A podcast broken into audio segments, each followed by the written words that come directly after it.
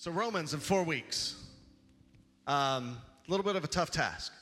I grew up in church, for those that don't know me. This is, I'll be uh, on team here 19 years next week. And um, thank you. Thank you. But, but I kind of grew up in church. I wouldn't say it was always a priority, but my dad always found himself on every board or every eldership or whatever you want to call it, depending on your background. And so we were always involved, even though my high school years, I wouldn't necessarily say it was top of the list for me. But so when I heard Romans, I always heard it, you know, I just saw the movie Jesus Revolution a couple weeks ago. I know it's been out for a little bit. Just saw it on Netflix, and they had these things, they're passing out these little Chick tracts. Why they're called Chick tracts, I don't know, but they're about this size. And they would just pass them out to people, and it would have the Roman road explaining the, the, the, road to salvation. And that's all I really ever knew about Romans kind of growing up. It was this set of verses that would lead you to salvation. It, most would start with Romans 3.23, which Pastor Steve unpacked the first week, which said, for all have sinned and come short of the glory of God. And then they'd kind of jump into Romans 6, 623 that says the wages of sin is eternal death, but the gift of God is life, is liberty, is eternal life. And so they would go through these different progression, and some might throw Romans 5 8 in there before 623, but they would say, while we were yet sinners, Christ died for us. And then it culminates kind of in Romans 10 9 and 10, which you hear pretty much in every altar call, salvation prayer, some form or fashion, words from this verse, and you'll probably hear it at the end of this service today uh, when everybody's given an opportunity to make a decision to follow Jesus. But that basically says if you confess with your mouth that Jesus is Lord and believe in your heart that he raised him from the dead, you shall be saved. For with the heart man believes unto righteousness, and with the mouth confession is made unto salvation. And that's kind of what I knew about Romans. And it, I think that, you know, culminates finally with all that call on the name of the Lord shall be saved, Romans 10 13. But as I started to walk out a Christian life, I realized Romans is not just our start in Christ, it teaches us how to grow in Christ. And so, as we unpack this and, and, we look at it, and there's so much relatability to, to everything that's in the book, you look at Romans chapter 7, and a common verse that you hear in, in churches, and it's Paul wrestling out with his flesh and Paul trying to figure out how to do life. You know, he says, I don't understand what I do. For what I want to do, I don't do. And what I hate, I do. He's basically saying, I get it. I get right where you're at. I don't, I don't know why I do the things I do. I want to I want to do something different, but I can't seem to do something different. And so I wrestle with these types of things. I mean, I get it. I don't want to spend as much time on TikTok as I do. It is absurd the amount of time that I spend. We're binge watching Suits like the rest of the world right now on Netflix. And so, but I'm sitting there scrolling on my phone, and I have to look up and ask Lydia a question during the middle of a show, and I'm like, oh my God, when did I become the woman in this relationship? Because I'm too busy looking at TikTok. Or I don't want to yell at refs during my kids' games. I try not to. There may be video footage of me crushing some poor, like 15 year old that's out there just trying to make a little side cash and make it. But if you're going to get paid, you might as well do the job right. And I don't want to yell at them like I do. My mom growing up, you know, occasionally you'll hear pastors say, you know, you should come into church and, and, and worship and be as passionate as you are at football games and different things. They're like, and my mom was like, I don't know that you want that same energy. Because her watching a football game is normally yelling, I'm like, you had all week to practice and this is what you came with? So I'm not sure we want that same energy.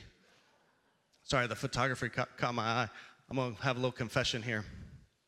There are times on the front row, I shouldn't admit this, but when I see the photographer out the side of my eye, that the hands come out of the pocket during worship. And I'm just to give them the shot they want. And then they're just to go right back in the pocket when they leave.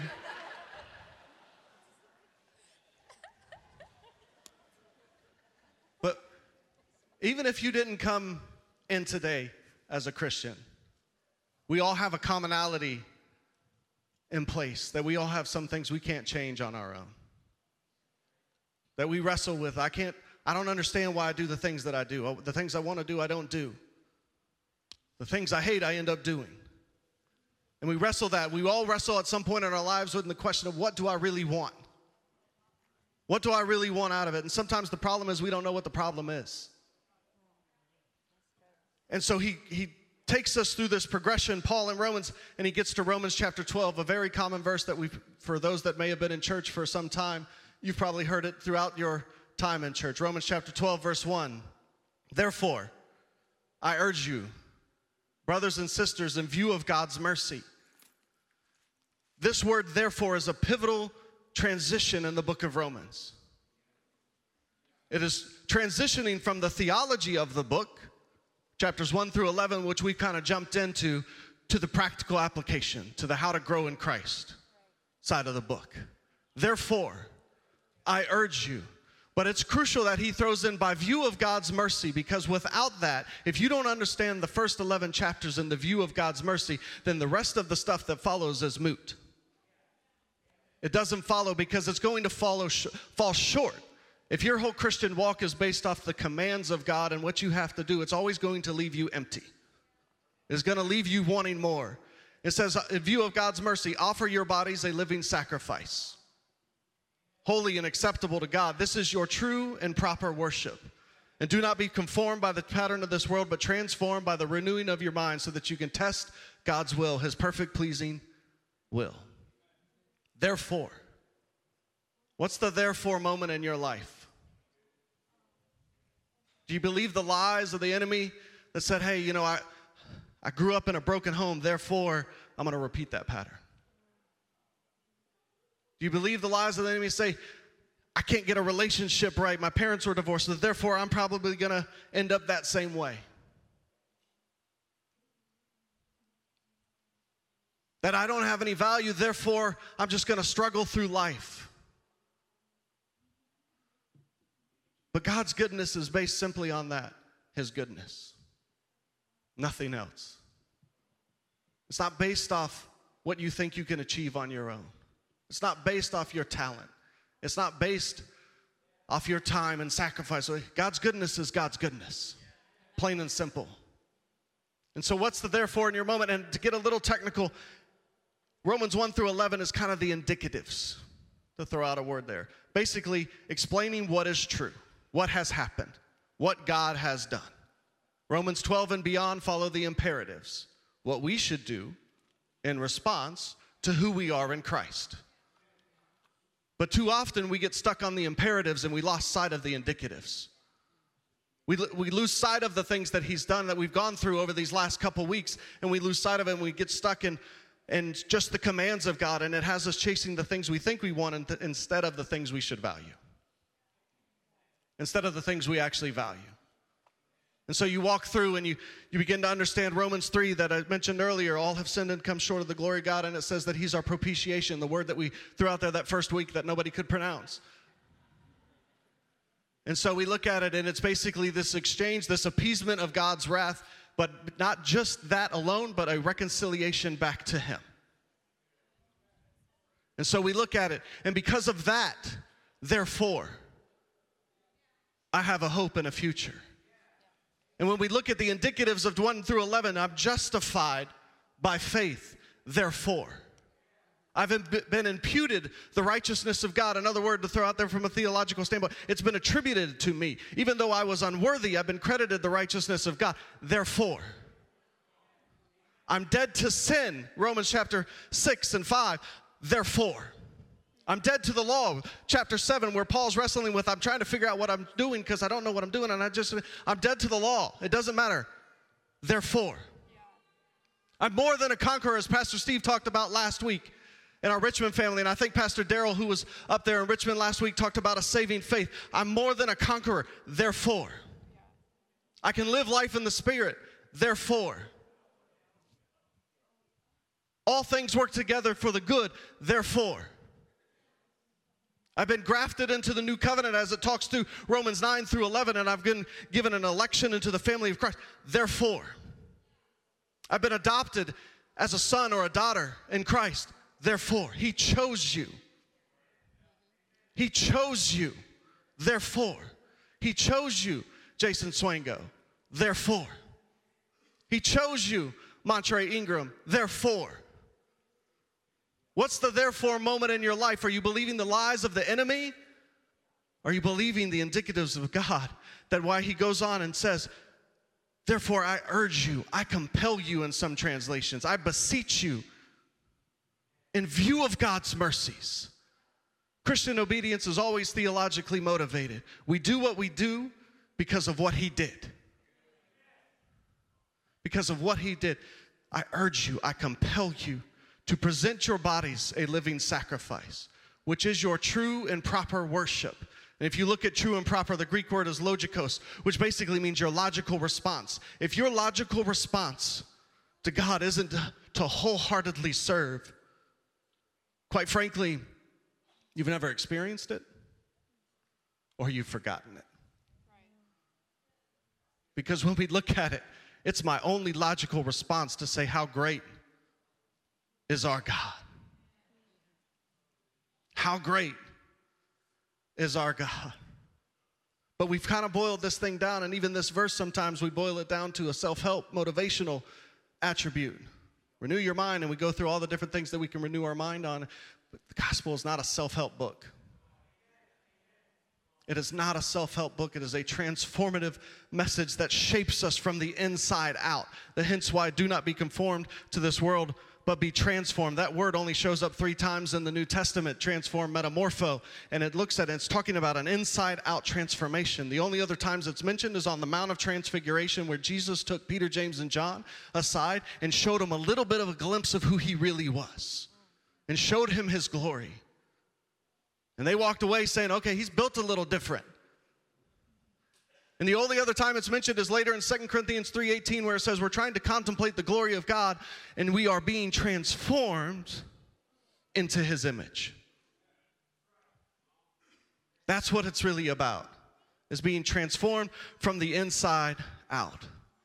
God is not wanting from you, he is wanting for you. He's not wanting to take. He's wanting the fruit of the Spirit to come out of you. He's wanting that in your life love, joy, peace, gentleness, kindness, faithfulness, self control. I think I forgot one. But He's wanting patience. Peggy knows. But He's wanting it for you, those watching online.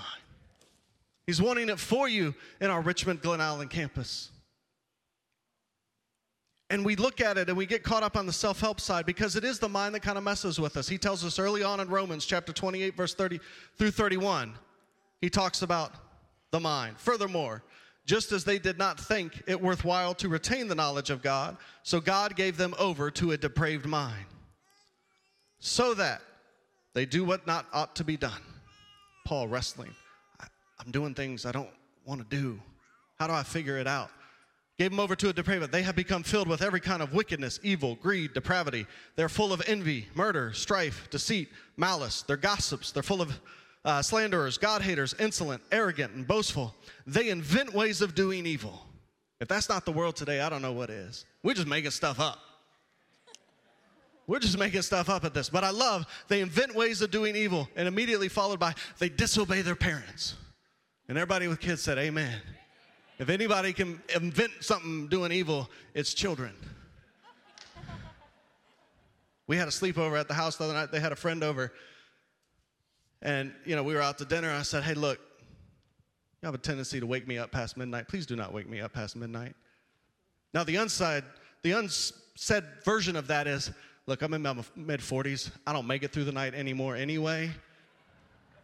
So I'm gonna have to get up around four or five, take care of some things, and I can't get, be woken up every time. Somehow the, the chat GPT function in their head took that as, hold on, let me find three ways to wake him up between the hours of 1.30 and 3 in the morning. Running around the house.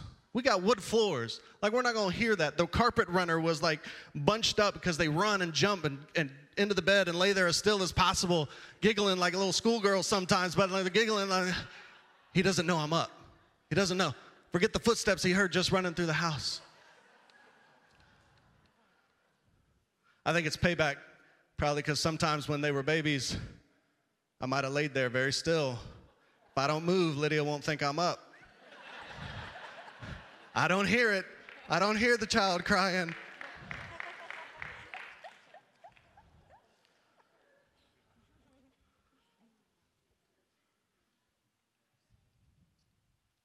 But what are the God substitutes in your life?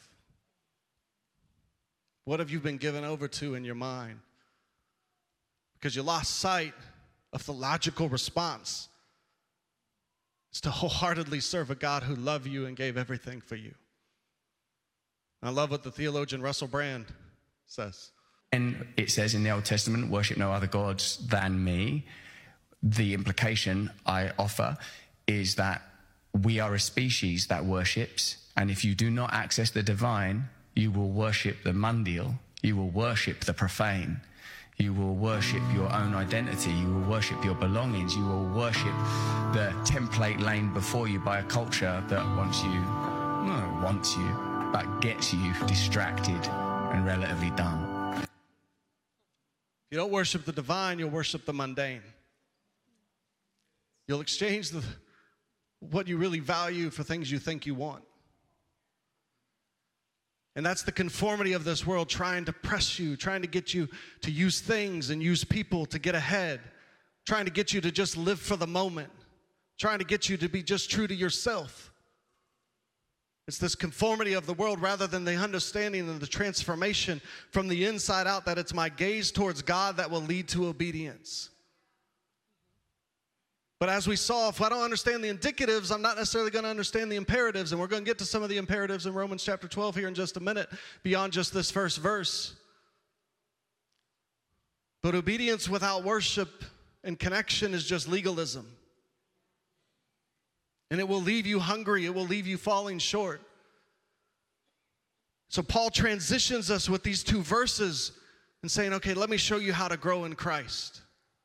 Because Romans chapter 12 has a plethora of imperatives. It has more imperatives or more commands than any other chapter in the New Testament. And we're not going to have enough time to really go through every single one of them. We're going to just highlight a few of them. What a living sacrifice. Present your bodies a living sacrifice. What a living sacrifice looks like. And I think the first thing it looks like is what it's a living sacrifice sincerely loves sincerely loves. In Romans chapter 12 and verse 9, after he drops down a little bit, he says, Love must be sincere. Hate what is evil, cling to what is good, devote yourselves to one another, honor yourselves in brotherly love, honor others above yourself. Live a life full of spiritual fervor and zeal serving the Lord. It sincerely loves, and I'm not talking, I know it's that time of year where pumpkin spice comes back out and Hallmark movies are going to start coming on that nobody really wants to watch, and yet somehow they're guilty pleasures of everybody in here. But I'm not talking Hallmark movie type of love where there's two random actors that are attractive that nobody's ever heard of that play in this movie, and somehow the female character gets exasperated or gets wronged at work and moves to the country and bumps, uh, bumps into this long lost ex love or this other person that she knew that heck is really attractive but comes across kind of poor.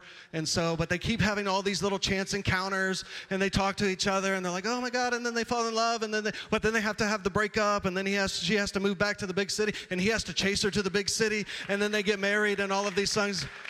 And there's a dog.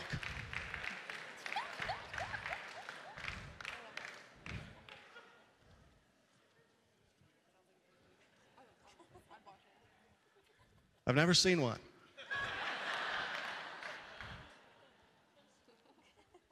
but I'm talking about a sincere love that he talks about that hallmarks the church in John 13 35 that this is how everyone know will know you're my disciples because of how you love each other. Francis Schaeffer said love is Jesus's final love at work in the church is Jesus' final apologetic to the world. It sincerely loves and I don't think, on a side note, I don't think it's any coincidence that that verse 9, love must be genuine, follows where he talks about the gifts of the Spirit a little bit, or some of the gifts of the Spirit.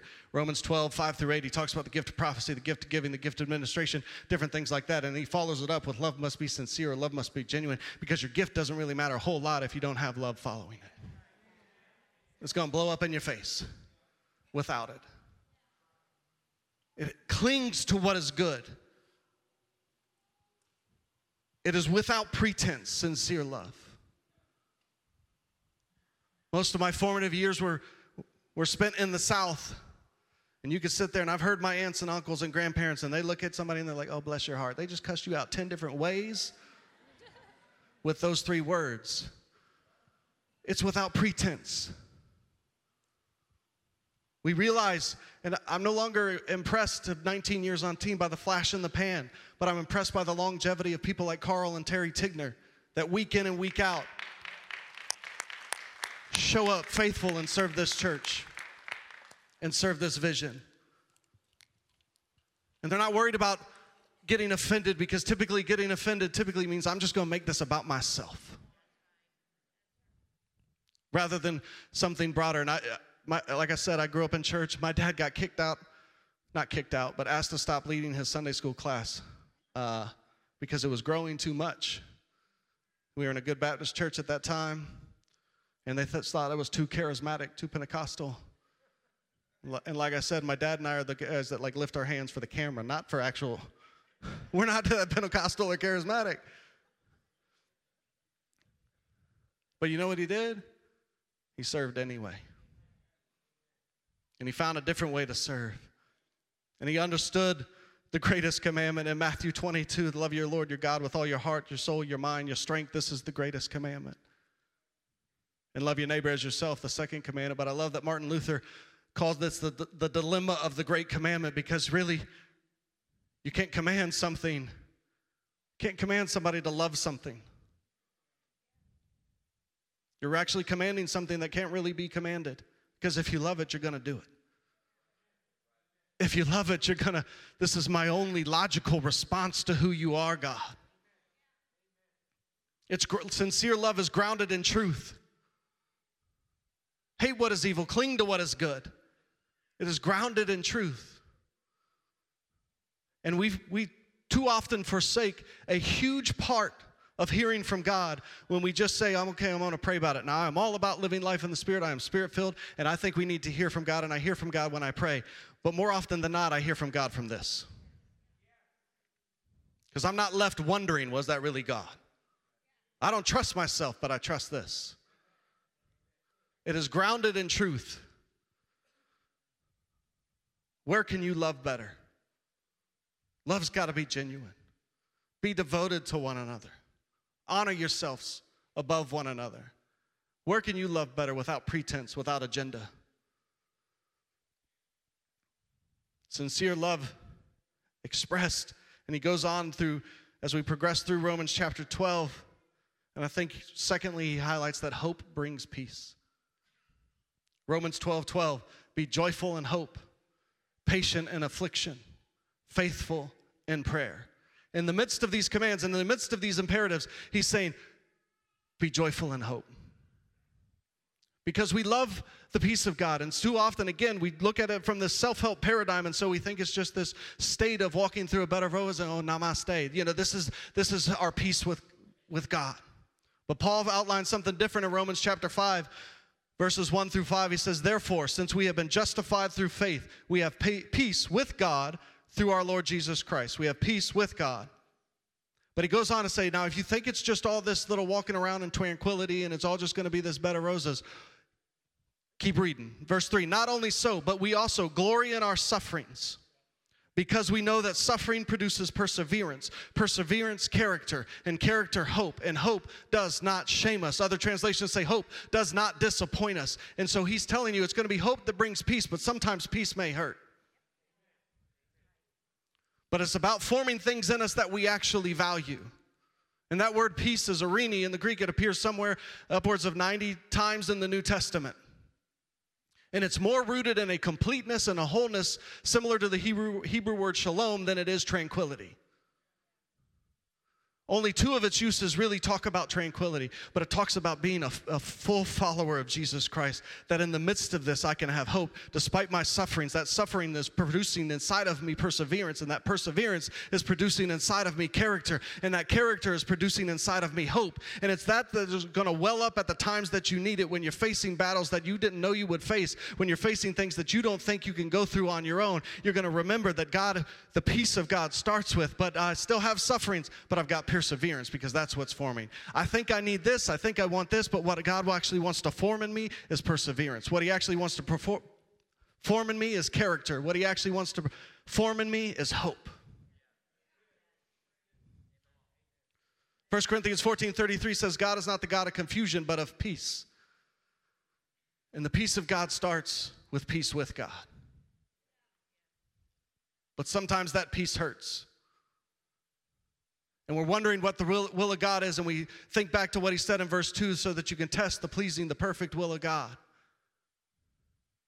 And he plainly tells us in 1 Thessalonians 5 16 through 18, he says, Rejoice always, pray continually, in everything give thanks, for that's the will of God in your life. Rejoice always, pray continually.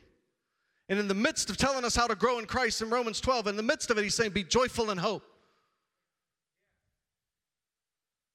patient in affliction don't be surprised at it when it comes. They, they came at Jesus, they're going to come at you.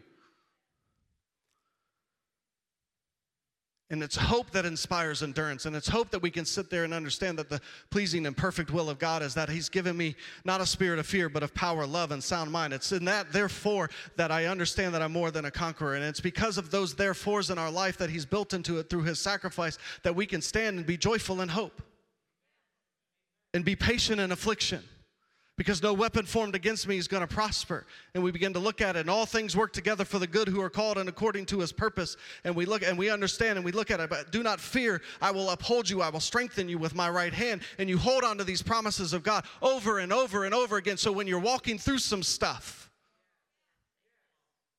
you can be joyful in hope. Because hope inspires endurance. 1 Thessalonians 1 3 says, We love, we look back at it in your work produced by faith, your labor prompted by love, and your endurance inspired by hope. In the words of things I would hear on my son's YouTube all the time, basically, never back down, never what? Somebody else watches the guy. Told you I'm on TikTok too much. But we get so concerned around the behavior. And I think what Romans 12 and really the book of Romans says many times over is don't change the behavior, change the starting point. We jump ahead from Romans chapter 12 and we'll get into Romans chapter 14 for just a little bit. Verse 1 Accept the one whose faith is weak, without quarreling over disputable matters. There's going to come a time in our lives, every one of our lives, where your faith is weak. And don't get caught up in the drama and quarreling over stupid things. But it's, it's got to come because we were joyful in hope. And so we can walk through some things. And we're devoted to one another, as he says. So we're devoted in this community group. So you have people around you that can lift your hands up in Richmond when it's not going so well. It's outworked through showing up at serve date like we did last weekend. And those things that, that outworking, the work produced by faith, not by your works, but by faith.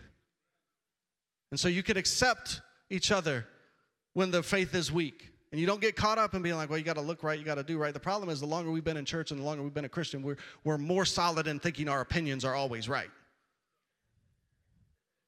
And that's what Paul's saying here. Don't, don't get all caught up in, because they begin to start arguing about meat and vegetables through the course of it. And as you've probably heard, if you've been in this church for any more time, I'm a meat guy, not a vegetable guy. Contrary to popular opinion, I do eat some vegetables. Some. But I'm more like Joey on Friends. Custard, good. Jam, good. Meat, good. But he's saying, don't get caught up in all this. And he jumps ahead to 14 and 17 through 18. He says, For the kingdom of God is not a matter of eating and drinking, it's a matter of righteousness, peace, and joy in the Holy Spirit. It's not about Don't let your freedom put somebody else in bondage. Let me say it that way. Don't let your freedom put somebody else in bondage. Don't get caught up in changing the behavior. Change the starting point, because if we hearken back to his first imperative in the whole book of Romans, Romans 6, he says, Count yourselves dead to sin. Sin is no longer your master. But we get caught up on, on, on the legalism side of it sometimes. But it says in Romans, uh, I think 320, that the law was only there to make you conscious of sin. Only to make you conscious. It's more like, more like this guy, another TikTok for you, because I told you I'm there. Sure about that? You sure about that? You sure about that? That's all the law is. I hope you walk out of here and when you're thinking about the behavior, you just hear, You sure about that? You sure about that? That's all it really is. It was to hearken you to make you alive to the conscious reality of sin. But it starts with understanding the indicatives of who He is. And too often, we begin to judge people and we get to do things. Again, my dad got in trouble. We moved to Florida. We happened to have a pool, and we had a, a, a pool party with mixed bathing. Mixed bathing, old school religious word for you. It means there were girls and boys there. Just those two, by the way, girls and boys.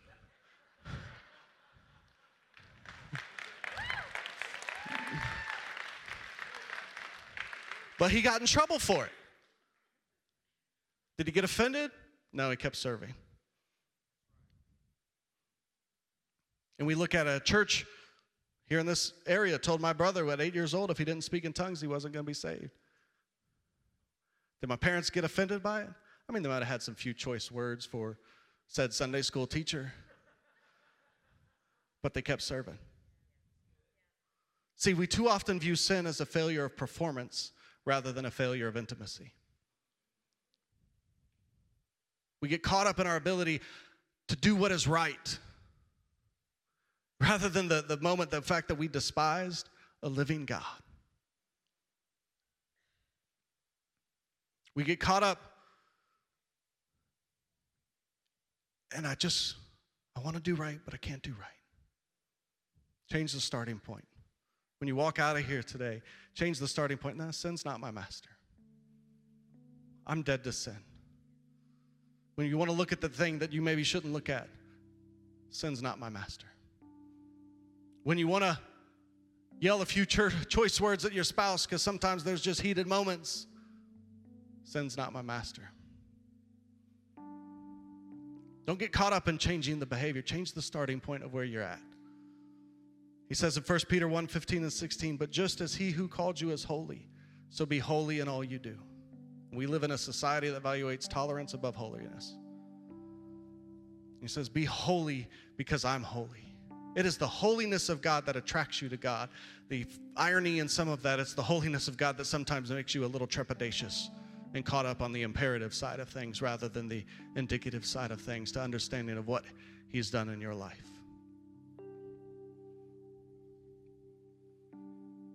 Be quick to repent and quick to believe as you go through things.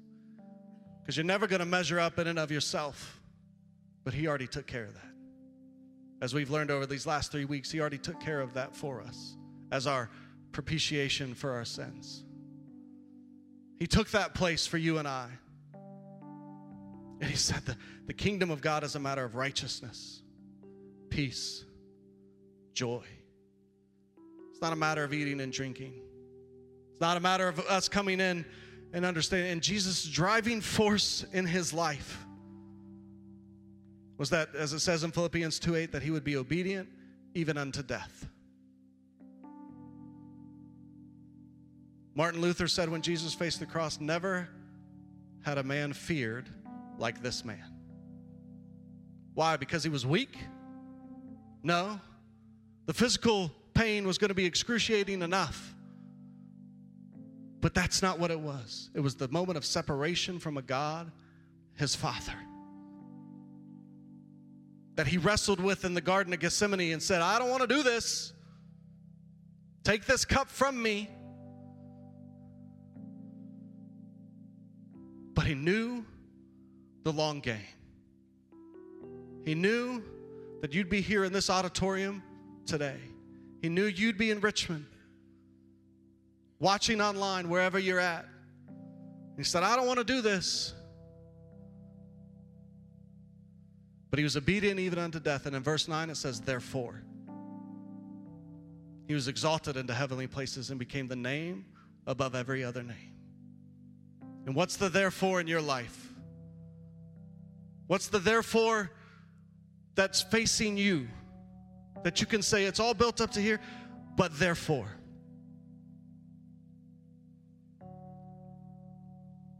C.S. Lewis said, Love is never wasted because its value does not rest on reciprocity. Love is never wasted. His sacrifice on the cross was never wasted. But the only logical response is to God I wholeheartedly serve. Many of us in this room have been living without any consideration of God and His ways, or we forget about it.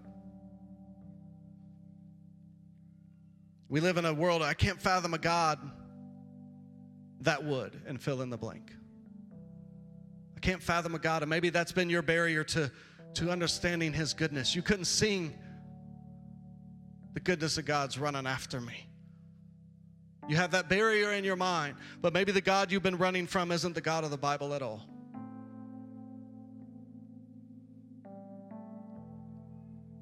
Because He, of His own volition,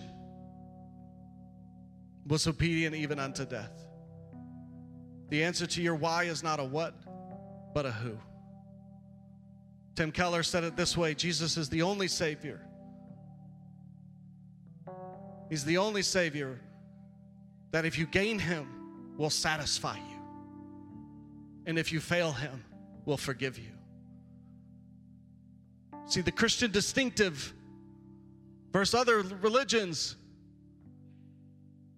is that what God Himself required, He provided. No other religion in the world will offer that. That what he, they require, they provide. And He provided it for you and I. And our only logical response to that God is to serve Him wholeheartedly.